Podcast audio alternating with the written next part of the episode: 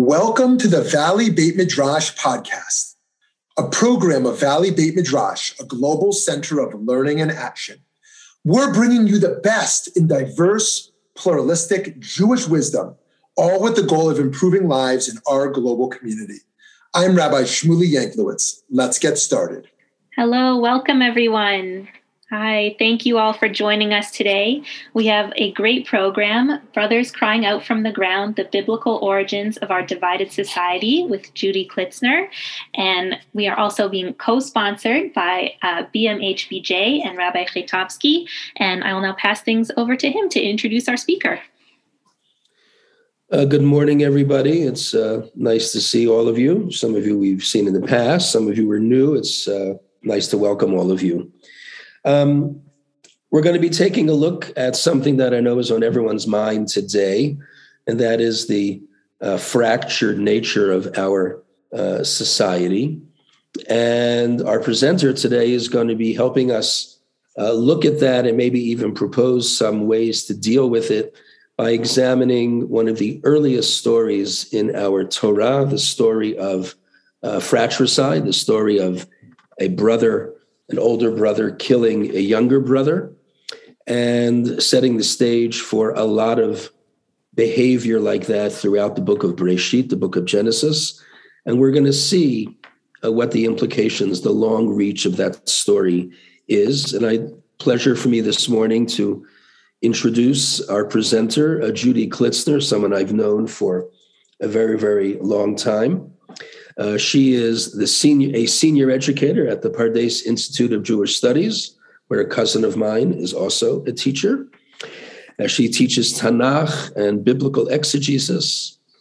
And she also serves as um, a teacher and head of Jewish studies programs uh, throughout uh, the Jewish world. She learned with Nehama Leibowitz, a pioneering teacher of Torah, and Judy herself is a popular international lecturer, brings a very accessible text based learning and teaching style with an eye towards making the text as relevant as possible to audiences of all backgrounds. She's the author of a wonderful book, Subversive Sequels in the Bible How Biblical Stories Mine and Undermine Each Other, which won a National Jewish Book Award and is worthy of earning a space on all of your bookshelves in your homes as well. She is the founding board chair of Sacred Spaces, an organization that seeks to address abuses of power in Jewish institutions, another uh, troubling problem uh, that rears its ugly head far too often uh, in today's world. Without any further ado, Judy Klitsner. Thank you so much, Rabbi Chaitovsky. It's good to see you again too. Um, it's great to be here. I uh, I don't know if anyone here remembers, but I actually was physically at the Valley Beit Midrash teaching uh, quite a few years ago. I had the pleasure of meeting Rabbi Rav Shmuley then. Um, sorry, I can't see you right now, but I, I wish you a refuah. I'm sure everyone joins me in wishing you a refuah shlema, and I'm sure everyone joins me in feeling confident that you will be back at full power very very soon. Um, okay, so as Rabbi Chaitovsky said, we've got a lot of work to do on a very troubling subject. Um, our former president, when I say our, I'm talking about the state of Israel where I'm li- I live. I'm speaking to you from Jerusalem right now. Uh, Ruby Rivlin said it some years ago, and our current prime minister said it as recently as last week. Uh, both of these men, when asked the question, what is the greatest problem facing the Jewish people today? Um, while acknowledging that we've got many problems, right? We've got uh, dangers, anti Semitism, the threat, threatening presence of Iran and all of its proxies, enemies, all kinds of things. But they both said that there's really only one existential threat to the Jewish people, and that is our internal divisiveness, our the fractious nature of, of relations among the Jewish people. Um, here is how Rivlin put it. He said, "Here, I hope you can see that somebody, everybody give me a thumbs up. Yes, we see that, right? Thank you. Um, victory in the battle between us means losing the war of existence. It's a greater threat than nuclear bombs or terrorism, greater than the enemies who seek our destruction. The threat of internal division will always be the greatest threat of all.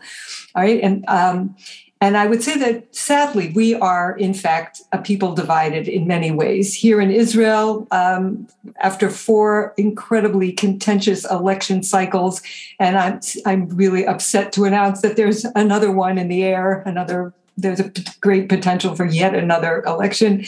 Um, right? It, all of that has made it abundantly clear we are divided among political lines, religious lines, cultural lines.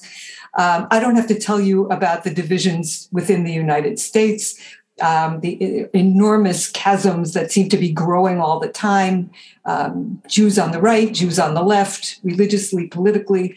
And if all that weren't bad enough, we've got the divisions between Jews in Israel and Jews in the diaspora, um, right? And and that those those divisions seem to be growing at an alarming rate.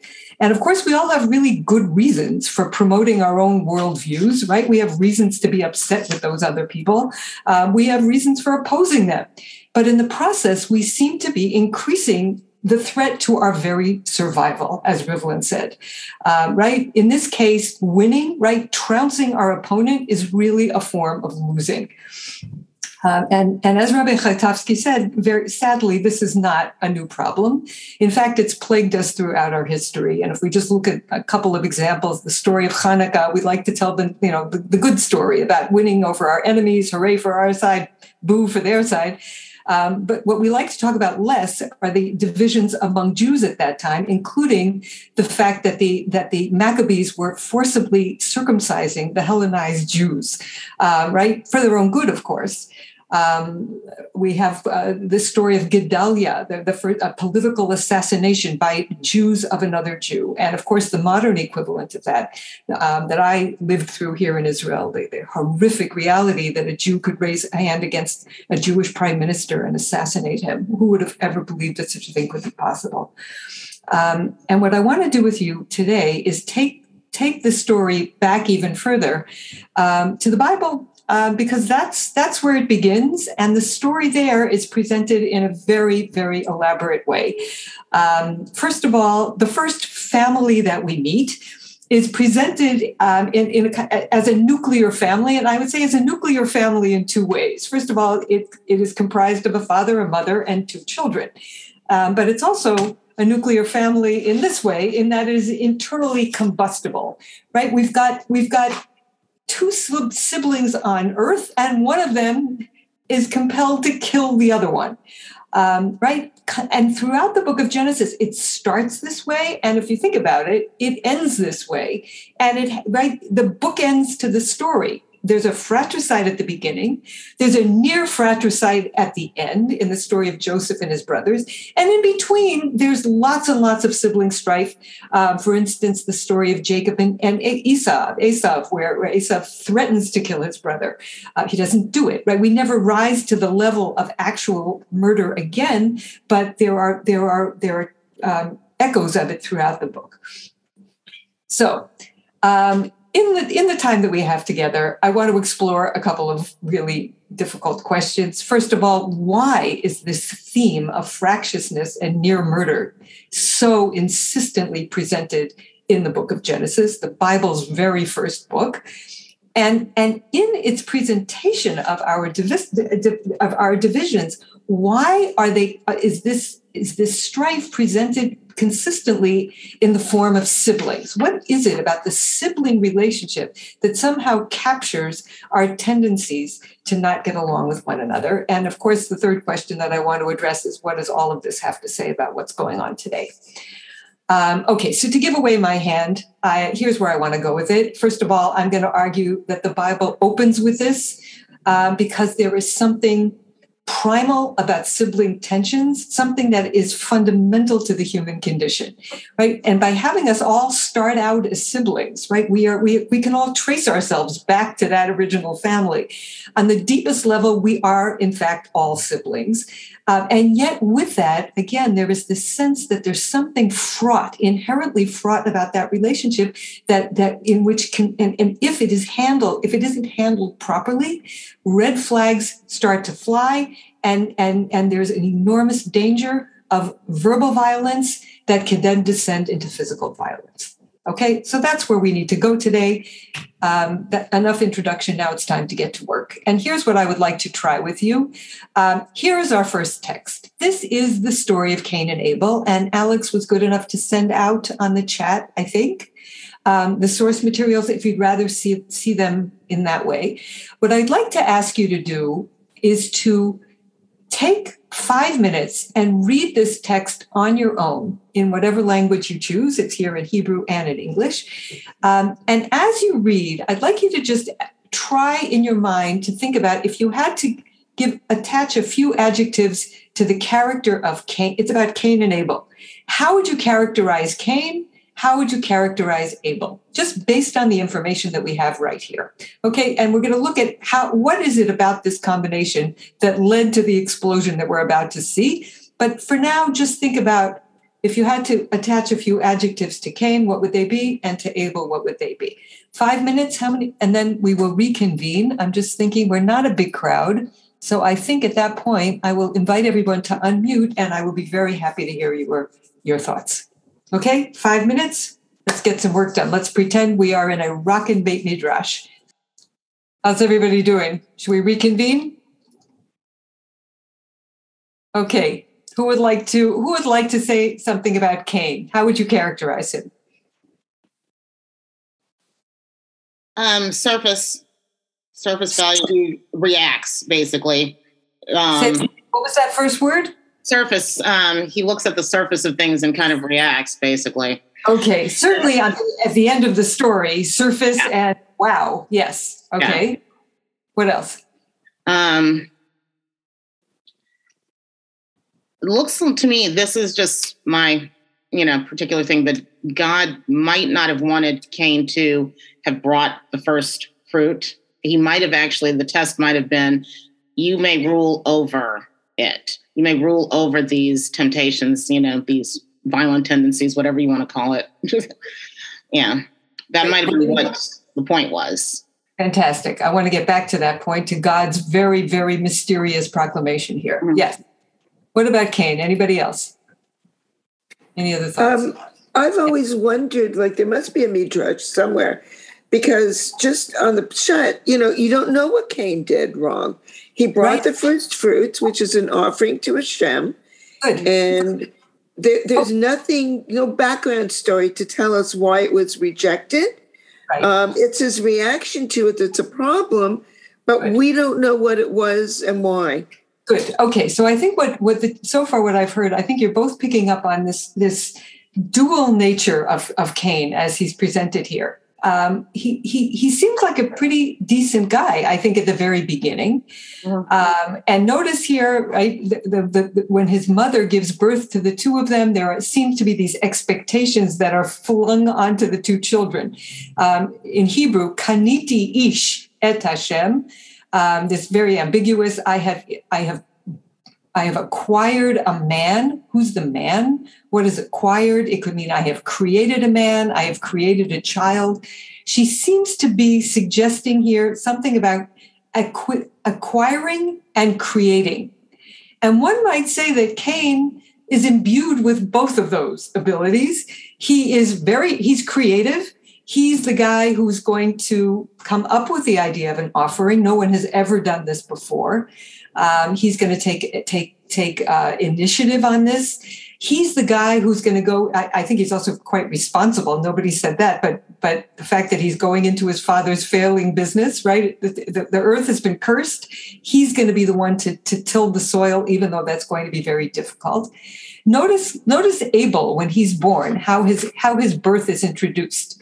Um, in the Hebrew, vatosef laledet et achiv et hevel. Right? There's there's almost this grand introduction to the birth, birth of Cain. She conceived, she bore Cain, she made this big declaration I have acquired a man with the Lord.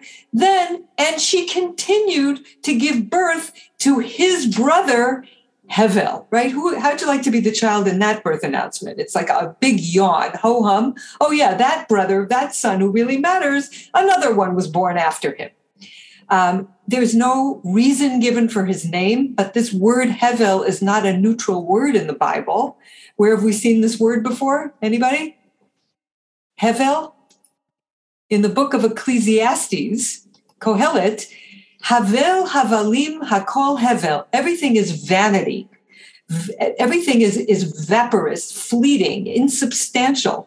And here is a child who's named, right, fleeting. And, and in fact, it's almost communicating to us, don't get, don't get too attached to him. He's not going to be around very long.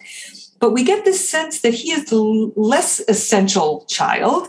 Um, notice also that um, Cain is, is a shepherd. I'm sorry, Abel is a shepherd. Cain is a tiller of the soil. Um, what do we need shepherds for at this stage in biblical history? Um, human beings are all vegetarians. They're not eating meat. If, if there are two strapping young men who are keeping the world alive, one of them is tilling the soil and, and, and basically producing all the food. And the other one, I picture doing, well, this is, this is what I picture Cain doing is what I picture Abel doing, right? He's a philosopher. He's a liberal arts major. He's sitting under a tree reading a book. Uh, maybe he can knit some sweaters from the sheep. Maybe he can milk them, but he's not. He's not feeding the family with these sheep. Uh, there seems to be something less serious about him. However, suddenly, and let's get back to it, things change. Cain is the one who brings the offering. And as you pointed out, how do you pronounce your name? Abventers? I did it wrong, I know. Aglaia. What's that? Aglaia. My name's Aglaia. Mm-hmm. Agloya? Mm-hmm. Okay, you're you're it says something else, but thank you. Agloya. Oh, what does it say? Oh, A sorry. okay, I'm just reading. In any case, um, um, wait, who was it who asked the question? What did he do wrong? Right? It seems like why did God choose one offering over the other? Well, I hope you noticed when you looked at this um, there's a hint here. When the two offerings are presented, Cain brought from the fruit of the earth. How many adjectives do we see there? Fruit. He brought fruit. What does Abel bring? From the firstborn of his flock and from their fat. He gets two adjectives. I think of it, you know, uh, if, if, if I say my, my, my son Akiva bought me an expensive shiny necklace and my daughter Nechama bought me earrings. What might we infer about the earrings I got from my daughter? Right? If I if I attach two adject two glowing adjectives to one piece of jewelry and zero adjectives to the other, I can understand I'm communicating in a subtle way that the second one is not quite as good as the first. And that's the way that the commentators have read this um, that because Cain brought fruit, but we don't, we're not told what kind of fruit, that he didn't do his personal best. Whereas Abel takes his brother's idea and does it better. And that leads us to the question of is, is Abel completely without blame here? What's his game? What is he doing? And I have found that when I teach this, it generally, your opinion on that generally hinges on where you are in your, in the birth order in your family. Um, if you're a firstborn, you, if you're a secondborn, you're going to say that second brother is, is, is emulating the older brother out of admiration. What a, what an amazing thing you did. I want to be just like you. But if you're a firstborn, you're saying, what an annoying little pest taking my idea, usurping it and taking all the credit, doing it better, one upping me and trying to trying to to to shame me. Right? And and it's possible that this second reading is not so far-fetched. I, I have to say, um, supporting it, um, I noticed after reading this approximately a thousand times, I noticed it on the thousand and first time that this word in Hebrew, bechorot, is not, not such an innocent word when dealing with fraternal tensions in the text. The whole book of Genesis is about siblings vying over who gets to be the firstborn. And here is a secondborn bringing an offering that is a firstborn. Is there any possible symbolism in that? Well, perhaps. Okay. Um, so I, I want to just throw that out mainly because I think it's important to realize in our first story of sibling rivalry that almost always it's not a zero sum game even though right there's that one one child is all all right and the other one is all wrong and that's you know it's just a one sided uh, victimizer and victim victim in this case of course when cain chooses the, the course of violence, it becomes a very simple story, and, and there is a villain a, a villain in the story. But up until then, things are quite complex. Here is um, God's very, very complicated message to Cain, and I'm just going to touch on two points that God makes. Basically, God is giving a recipe to Cain. He's saying, "Listen, I, I, want to stop you before you do. And this is very rare for God to intervene to pre- preemptively and say, and I, I, picture Cain standing with his hand over his brother, ready to smack him, and God saying, Hold it, freeze. I have something to tell you before you do this. Listen to me. If you do well, tetiv se'it, there will be uplift. Okay, now this is all, again, very puzzling. But I think what God is saying to him is, You're so upset, you're so angry at, at this situation how about if you just clean up your own act? How about if you just do better? Instead of blaming others, instead of feeling that this was done to you, think about what you could do better. And then, just as your face fell, and I hope you noticed that when you were reading, that the, the text describes his misery as his face falling. So God is basically saying, You want your face to be lifted back up again, just do better.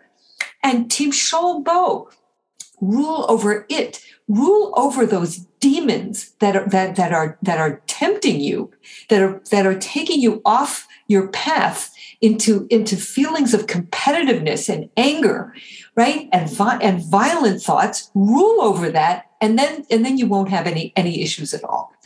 I would argue that that while god is communicating that message cain is has whipped himself into up into such a state that he's hearing something else entirely. Oh, God says, im tetiv se'et. If you do well, meaning if you do better than your brother, se'et, and this word uplift is used later on in the text to refer to Reuben, Reuven, who is the firstborn of Jacob, where Jacob's in Jacob's blessing to his eldest son, he says, Yeter se'et, you have greater uplift, meaning you are the ruler, you are the you are essentially the, the, the, king of all of your brothers. And what is what is Cain hearing here? Oh, I want that kind of state. I want I want to I want to win. I want to have primacy over my brother. And Timshol Bo, rule over it. God is saying, rule over yourself. And what he's hearing is Timshol Bo, rule over him. He's looking to rule.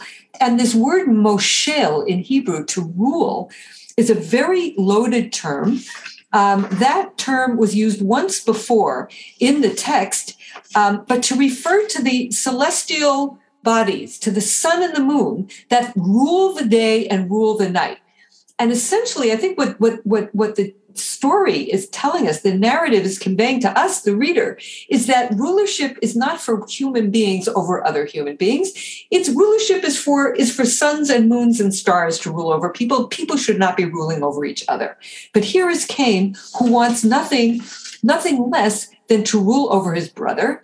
Um, and he, at this point, has whipped himself up into such a, a self-righteous anger that he's now he's now ready to strike. There's no talking to him right? The red flags are, are flying. And here we have a very unusual text. Vayomer kain el hevel achiv. Cain said to abel his brother they were in the field. Vayakom Cain el Hevel Achiv Vayahargehu. Cain arose over Abel, his brother, and killed him. And of course, there is a gaping hole in this in this verse. Um, Cain said to Abel, his brother, "What do we expect there? We expect some content to the to what he said, and instead we've got silence. What did he say? Um, and then he kills him. And so we have this is where midrash comes in. um, Midrash tries to fill gaps in the text by saying, you know what, it's not in there, but here's here's a plausible read of what might have been in there. Okay, so here are three scenarios that are presented by this midrash. Okay, does everybody see this thing on the page with me here? Good. Okay. Scenario number one, according to the Midrash Rabbah, Cain said to Abel, his brother. Okay, so the first question that the Midrash asks what are they arguing about? They said, Come, let us divide the world. One took the land, and the other took the movable objects. One said, The land you are standing on is mine. The other said, Well, what you're wearing is mine. One said, Take it off. The other said, Get off. As a result, Cain arose over Abel, his brother, and killed him. Okay, scenario number one what are they arguing about? Land and stuff. Scenario number two in the Midrash. What were they arguing about? One said, In my portion will the holy temple be built. The other said, In my portion will the holy temple be built. As a result, Cain arose over Abel, his brother, and killed him. What are they arguing about? The holy temple. And the third opinion, with apologies, Rabbi Yehuda Bar Ami said they were arguing about Chava. Why apologies? Because this is disgusting. They're basic arithmetic. There are four human beings in the world. Three of them are men, one of them is a woman. The question the, the, the argument is about who gets the mother. Okay? Basically, if we pare these three opinions down into three words, land, what's the second one? Religion. What's the third one? Sex. Land, religion, sex. Basically, what the Midrash is saying take a war, any war, throughout history, and you could pretty much fit it into one of these one of these three categories. This basically what the midrash is doing before the first murder is to say this is not just the first murder this is the first war. What is it that makes people fight? What makes them fight is one of these three these three things. Rashi however the preeminent medieval commentator says rejects all of this. And he said that is not what they were arguing at all. Cain what did he say? He engaged in contentious words with him to create a pretext to kill him. And then he says, Yeah, I know about those, those midrashim. I, I've read them too, but this is the plain sense of the text. Basically, what he's doing is he's saying the words are just a smokescreen. Basically, what's happening here is the breakdown of communication where words are being used not to converse, not to talk with, but to talk at.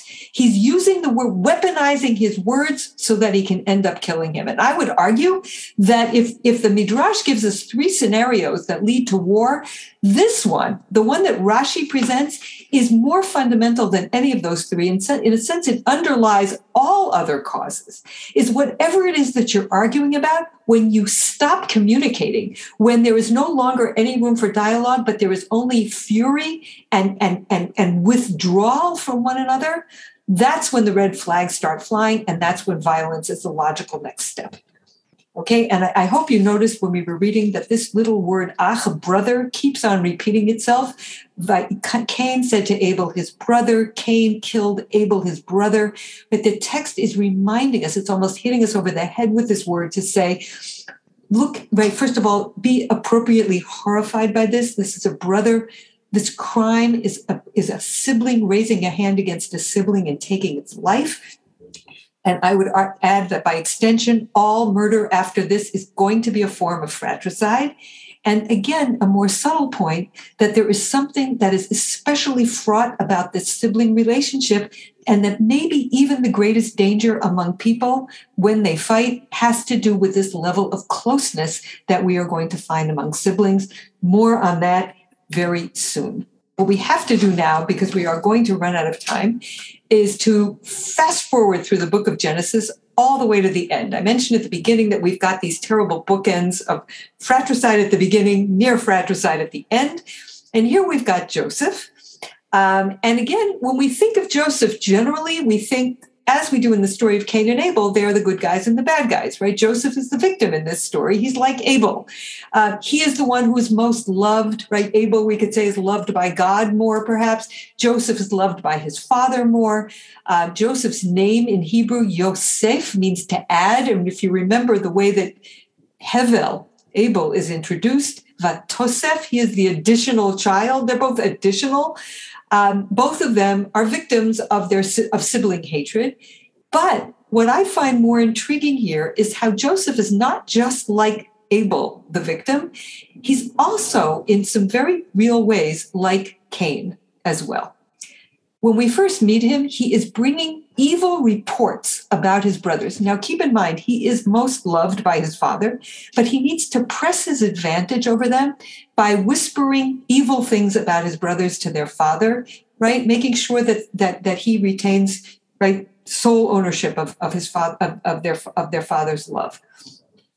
Uh, afterwards, he comes to his brothers and says, I had a dream, right? In my first dream, my sheaves of your sheaves of, of grain are bowing down to mine. And the brothers respond by saying, Imashol tim banu, are you going to rule over us? Right? These are thin, not barely, not even thinly veiled, they're barely veiled at all. Dreams of grandeur. I am dreaming of ruling over you, and they see that.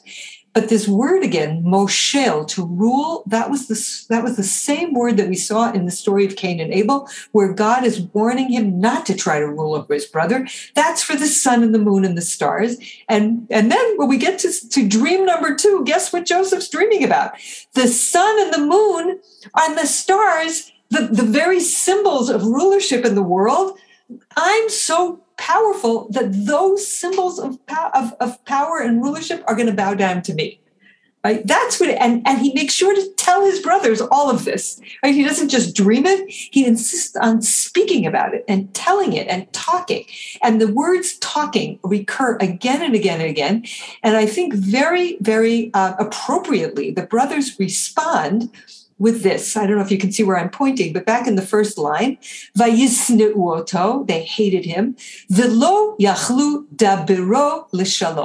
result is they will cannot speak peacefully to him. They can't speak a friendly word. How appropriate. He is using his speech against them.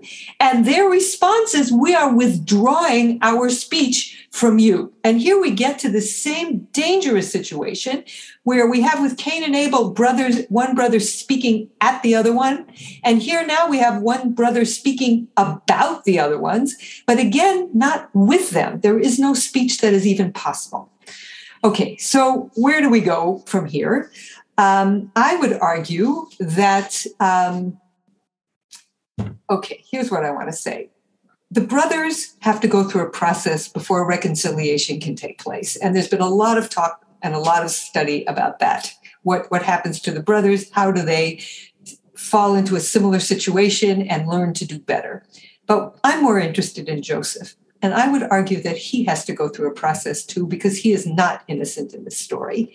And what process I think he needs to go, he needs to go through is similar to the process that many people go through uh, so that they can understand bad behavior on their part and that is when they are on the receiving end of that same behavior there is no no teacher like be like like like experience understanding what it means to feel the pain uh, the pain that you have previously caused to others. And I think where that happens for Joseph is when he's in the house of Potiphar and where he is um, the victim of abusive, controlling, dominating speech on the part of Potiphar's wife. And here the Hebrew words for speaking, lidaber, lemor, each one appears no fewer than seven times in this story. And we're just going to race right through it here. Um, there's this barrage of speaking words on her part. First of all, um, in Joseph's, his master's wife raised her eyes to Joseph and said, Lie with me. Okay, the first use of speech is this power driven order. And, and if we had more time, I would talk about, right, is this, what kind of sexual um, overture is this? It, it, it really isn't. Um, Rabbi Chaitovsky mentioned in introducing me that I am very involved in, in addressing abuse in, in Jewish organizations. Um, what we have here, I think, pure and simple, is a case of sexual harassment by a powerful employer over a powerless servant, um, where she's ordering him, lie with me. And she says these same words, shichvaimi, day after day. Notice that she is called his master's wife. Eshet Adonav. There's no ambiguity here. That's her position and that in that position she is ordering him to lie with her so there, the speech is used to to to uh, to kind of bully him in this way um, he refuses but she continues to speak to him every single day and when and we don't have time to go into it but she finally her her verbal uh, assault is escalates into a physical assault. He runs away, um, and now she has to construct a story that is going to implicate Joseph and exonerate herself. So she calls her household staff and tries to bring, you know, try to, create allies among her staff. Now, this is a big ask, given the fact that in, in ancient Egypt, that things are very hierarchical. How can she? How can she bring about a sense of camaraderie with her servants? Um, well, she does it quite quite um, quite artfully. She says to them, and again, notice all the speaking words. Vatomer lahem lemor. She said to them, saying. Um, here in the English. See, he has brought a Hebrew man to mock us, right? Why doesn't she call him what he really is?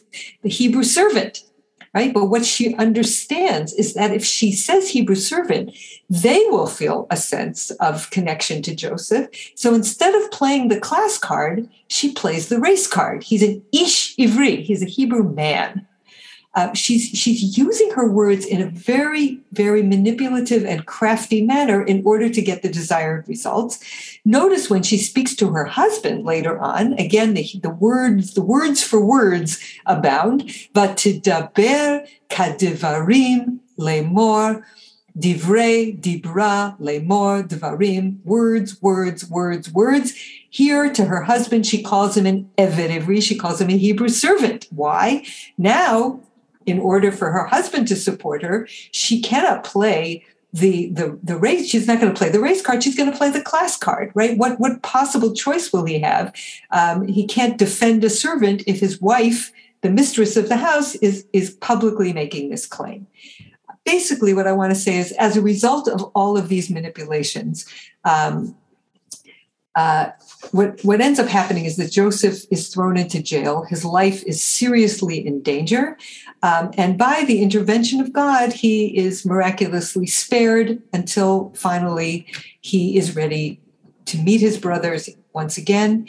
And here is the moment of the great reveal. Okay, again, what I'm arguing is that experience in the house of Potiphar has changed Joseph. He there, he was the vulnerable person. She was the person with all the power, and especially the power of speech that was used against him.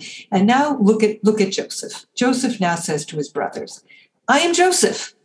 And now a very familiar situation they are they are they are struck speechless he has all the power, more than anyone could have ever imagined. When he had dreams of rulership, nobody imagined that he would actually rule over the vast Egyptian empire. But here he is, right? The, the, the second to the king of all of Egypt.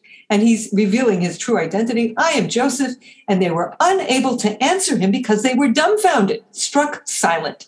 But this time, instead of Joseph saying, Good, that's exactly where I want you, he says, Draw near to me, right? He calls them close now and now he he he calms them. It is not you who sent me here but god right? He doesn't blame them. He takes responsibility he gives god the responsibility. And god has made me a ruler over all of egypt but not to control you rather to provide for you right? He's basically saying i look at my power not as a way of dominating you but as a way of of of, of helping you of, of, of assuming responsibility for you and taking care of you sustaining you Okay. And I would argue that as a result of this really incredible change in Joseph's use of speech, his brothers are in fact drawn in. And we have um, what I would call one of the greatest anticlimaxes of all time.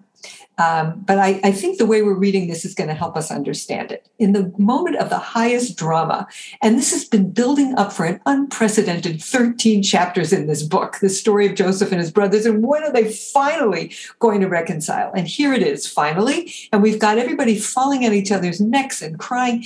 Joseph fell on Benjamin's neck and cried, and Benjamin cried on his neck. He kissed his brothers, he cried on them, and afterwards, right, we're holding our breath. Now what? His brothers spoke with him. Now that sounds to me almost almost laughable, right? Okay, they're crying and falling and, talking, but if we read this the way that we've been reading it, and in fact, what we since the very beginning of the book of Genesis, this is what we've been waiting for. This moment where speech can be used to to to to to, to build bridges rather than to destroy connections. Um, to, to, to, instead of speaking at or speaking about, for finally what we have is speaking with. Um, right? Joseph takes the first step in restoring that broken relationship, and the brothers respond by restoring that speech that they had withheld from him at the very beginning of the story.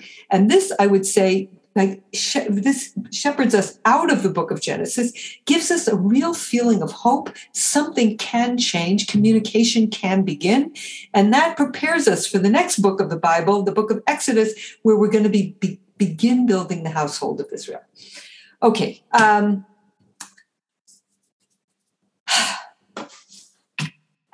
here I want to go now to this. I would say, even though the book of Genesis ends on an optimistic note with dialogue finally beginning, it also leaves us with a feeling of a very dire warning just by focusing so intently on this theme of sibling fractiousness, it's warning the reader this is a danger and it will remain a danger, right? There's something that is so fraught about this. And in a sense, we are all siblings. Why is it so fraught? Um, and here, if you'll allow me in the remaining time, I want to uh, present some thoughts of various thinkers, and I will take the liberty of including myself in one of those thinkers because I've thought about this a lot. Uh, to begin with, uh, our siblings are the people who are, we could argue, are the closest people to us. They know us the most intimately.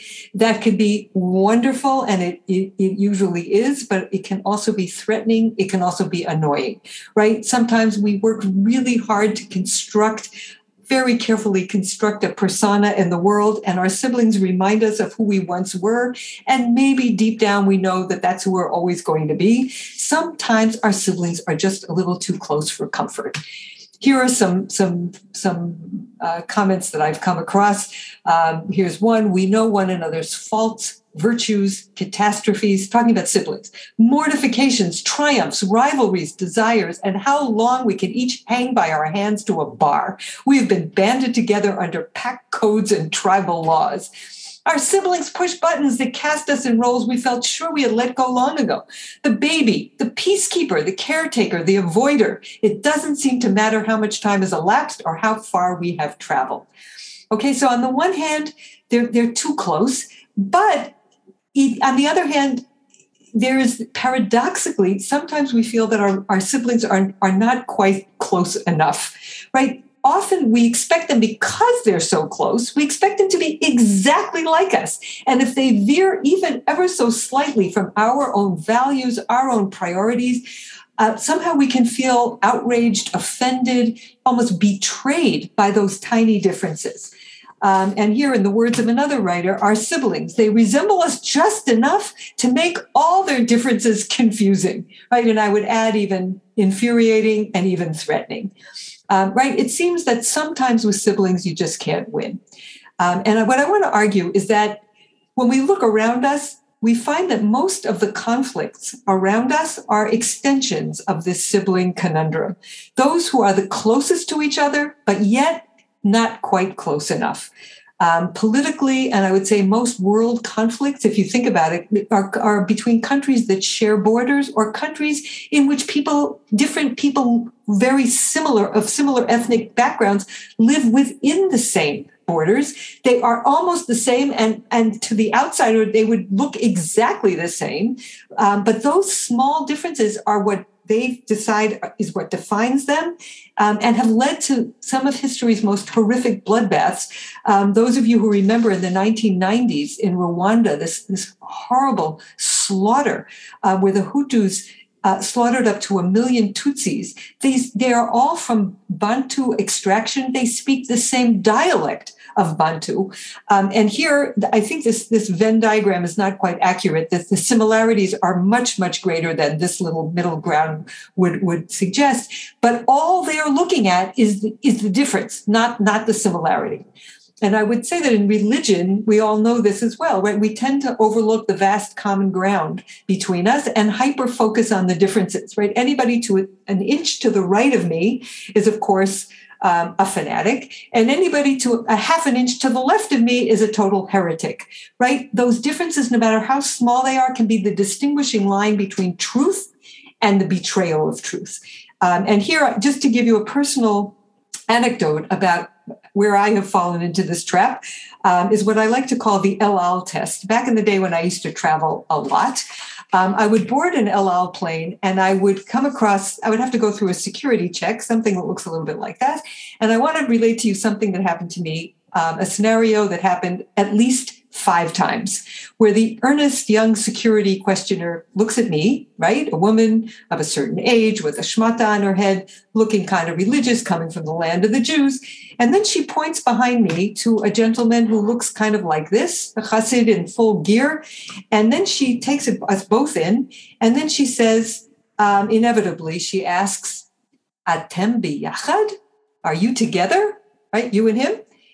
And I'm thinking, are you have you lost your senses? Do we look anything like each other that we should be together? And she's thinking well yeah you kind of do right? You're both these great observant jews with the shmatas on your head coming from the land of the jews at a certain age right? Well yeah. And what we're thinking me and him is we have absolutely nothing in common. All we see is this gulf between us, right? And we're both equally horrified. And I'm not sure who answers more quickly, me or him, um, or more emphatically. Maybe we both do it together, but we go, oh, no, no, no, no, we're not together. And I, I just want to say right here and now, I take it as my personal challenge um, that next time this happens, and it certainly will, um, to be a little less horrified, maybe not even horrified at all, and to even answer, take a deep breath and say, you know, with all that he and I have in common, in some very deep sense, yes, we really, really are together. Now, I don't know how he's going to take that, but that's my plan. I'm, I, that's what I'm going to try the next time, and not just with this with this person with whom I feel a great deal of religious difference, but to be able to feel the commonality, but also to think about politically and philosophically, right? The challenge is to see more of that biyachad, the uniting piece, than, than the differences um, that separate. And to, and to feel actually less threatened and, and see that we're all part of, of the same spectrum. Okay, um, I'm going to take three more minutes and then I really will leave room for, for questions. Um, our divisions have been growing. Um, it seems like it's been getting a lot worse lately. Um, is why is this? And I think that really what, what's been happening is that as our gaps are growing, our ability to speak to each other, our ability to communicate is shrinking. And this is a very dangerous combination, right? There's just much more talking at each other, much more talking about each other, and almost disappearing um, at efforts at talking with each other. Um, and I think a big part of the problem, what I've seen in my travels, um, is there in, increasingly we're engaging in various forms of silencing. I think, first of all, we screen out, block out people and even news sources, anything that opposes an idea, something different than what we already believe. We, we, we screen it out so that it doesn't, it doesn't reach us at all. Sometimes we block out people before we meet them um, or give them a chance, right? You're a Republican, you're a Democrat, we, there's nothing we could possibly talk about. Um, you you you've signed on to AIPAC to J Street, right? If you give the wrong answer, that's it. Conversation is simply not not going to happen. Even more disturbing on college campuses, what I came across many times is a kind of active, sometimes even violent kind of silencing, which is actually shouting down people who are coming to present an idea that people find find too different um, right? That's literally like weaponizing words. I mean, it's it's it's really it's completely out of control. Um, I would say that to me, the most disturbing silence of all is a kind of self-silencing, um, where to be, remain a member in good standing in one's own chosen group, we find ways to overlook, rationalize, or outright deny some of the terrible trends that are happening in our own camp. Um, in the on the right, whether it, we see racist dog whistles that people on the right will tend to overlook. On the left, um, what, what, what I've seen is is a kind of demonization of Israel that borders on, on sometimes crosses over into anti Semitism. Um, Deborah Lipstadt, in, in, her wonderful book about anti Semitism, refers to this as a kind of tacit Israel disloyalty oath that, that Jewish students feel they have to take. Right, I'm not a Zionist, so that you will be accepted in liberal circles. Um, this is this is, uh, and, and and we don't allow ourselves to even think about what what does that mean um, if we belong to a group that that enforces such a thing. Um, I've spoken to numerous liberal rabbis who have told me they've simply stopped talking about Israel because um, because their congregants would be too upset. Um, right, they call it death by Israel. Um, so they're it's right they're silencing themselves. I won't talk about this one you know, pillar of our of our Jewish identity about Israel because because people are too are too divided. Um, I find all of this very very sad. Um, but I want to end with this: What are we supposed to do about it? I'm gonna I'm gonna offer basically three ingredients that I think are presented have been presented in the Book of Genesis as we've studied it today. First of all, remember that we all started as family, and so we're still family. Um, and that when things are contentious, even when they get nuclear, opting out should not be an option. Um, sadly, this is still under under discussion. I have met with some young people for whom it is not at all a given that we are one people, and I think this is something that we have to actively engage in, especially among the younger generation.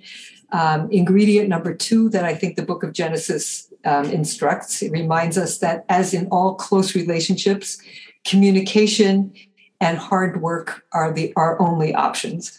Um, and again, Bereshit, the, the book reminds us to push back, as Sisyphean as this might be in the common climate, current climate, to push back against this culture of talking at and talking about, um, and start pushing for more talking with um, and to take our inspiration, I would say, from the basic texts that we that we that are ours, um, right? That that demonstrate the value of constructive debate, right? We have this little amount of primary text and all of this discussion and debate around it, right? We've got this intergenerational conversation that is sometimes contentious, but it is ultimately constructive and leaves us with something much, much stronger and more powerful. I think what we can do is find a great deal of, of, of resonance and inspiration in this. Um, and finally, I would say that the book of Genesis reminds us to heed God's warning to Cain,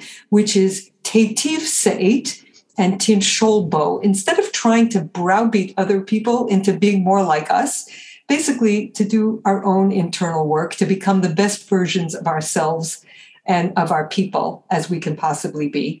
Um, basically, to proudly embrace our own traditions, such as these texts, um, as we're doing here today, find the relevant messages and, and really deep do a deep dive into them.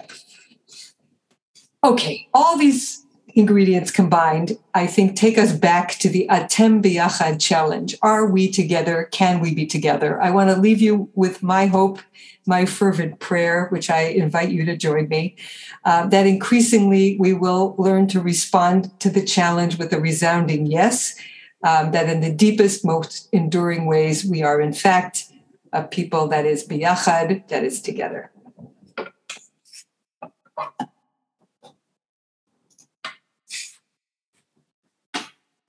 Questions, comments, concerns? I mean, I had just put in the chat that, um, well, parental um, uh, parental intervention is often necessary in sibling rivalry cases, um, and on a grand scale, we have to look at it as God is the parent of all of us. So I don't know. Um, God is what? God is God is parent to all. Yes you know, overall though. So, um, not to sound kind of corny though, but uh because uh, uh, like I like him, like Naomi's comments. He's the parent. Uh, he may be the parent, but he seems to encourage the rivalry. I like that comment. But um, that's you know, if you care to, you know, say something to that about God's behavior. Well, about God being the one who's the parent over all of us, and then well, parental intervention in sibling rivalry. Yeah, no, I, I actually find it very troubling, and uh, I make it I make it my policy never to speak for God. Um, so I I, um, I am in fact disturbed by God's behavior in that in that in that story um, because it does help whip it up. Although at the same time, God comes in and says, "Okay, let's let's try to take it down now," and and and and encourages Cain to take it away from a sense of sibling rivalry. God is essentially telling Cain that it's not about your problem with him; it's your problem with yourself. Um, maybe maybe God could have played it a little better. Yeah. Well, I don't know. I can't speak for God in that way, though. But oh. uh, it would have been an offering. Okay, just uh, you know, maybe it would have been an offering for Cain to have like just said, "I'm not going to kill my brother. My offering to you is to." You know, rule over this savage instinct in me. So I don't know. I think where God is trying is trying to pull him. Mm-hmm. Uh, but Cain is is constantly pulling it back to that to that narrative of competing and winning. Mm-hmm.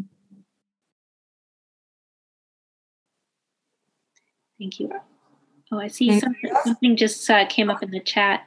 Oh, just thanking you. And yes, I was going to do the same. Thank you so much, Judy. Very, very interesting presentation.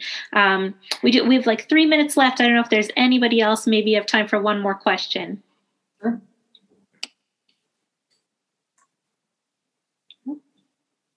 All right. I want to. I want to thank you, Judy, and thank everyone. I just want to. I just want to say that my cousin at Pardes is Rav Elisha. Oh. And so he's married to my cousin. Very nice. He is. Yes. Quite a, quite a, thank uh, you so much for a nice presentation. Yes, thank my you. Pleasure. Thank you so much, and also thank you to our to our co-sponsors and Rabbi Chaitovsky for joining us today. Um, I just want to let everybody know we have uh, another opportunity to learn together next week on a similar subject. Um, our next program is June 16th at 1 p.m. Pacific. Uh, please join us for Cain and Abel's Day in Court: What the World's First Murder Can Teach Us About Dispensing Justice and Injustice with Rabbi Dan Ornstein. And uh, and thank you all again for joining us today. Have a wonderful day. Thanks for joining us for this episode of the Valley Beit Midrash podcast. Remember that you can join our email list at valleybeitmidrash.org to stay up to date on new programs, learning opportunities, and more ways to stay connected. If you enjoyed learning with us today, support our work by making a donation at valleybeitmidrash.org slash donate. Join us next time as we continue to work together to build a better world. Thanks for listening.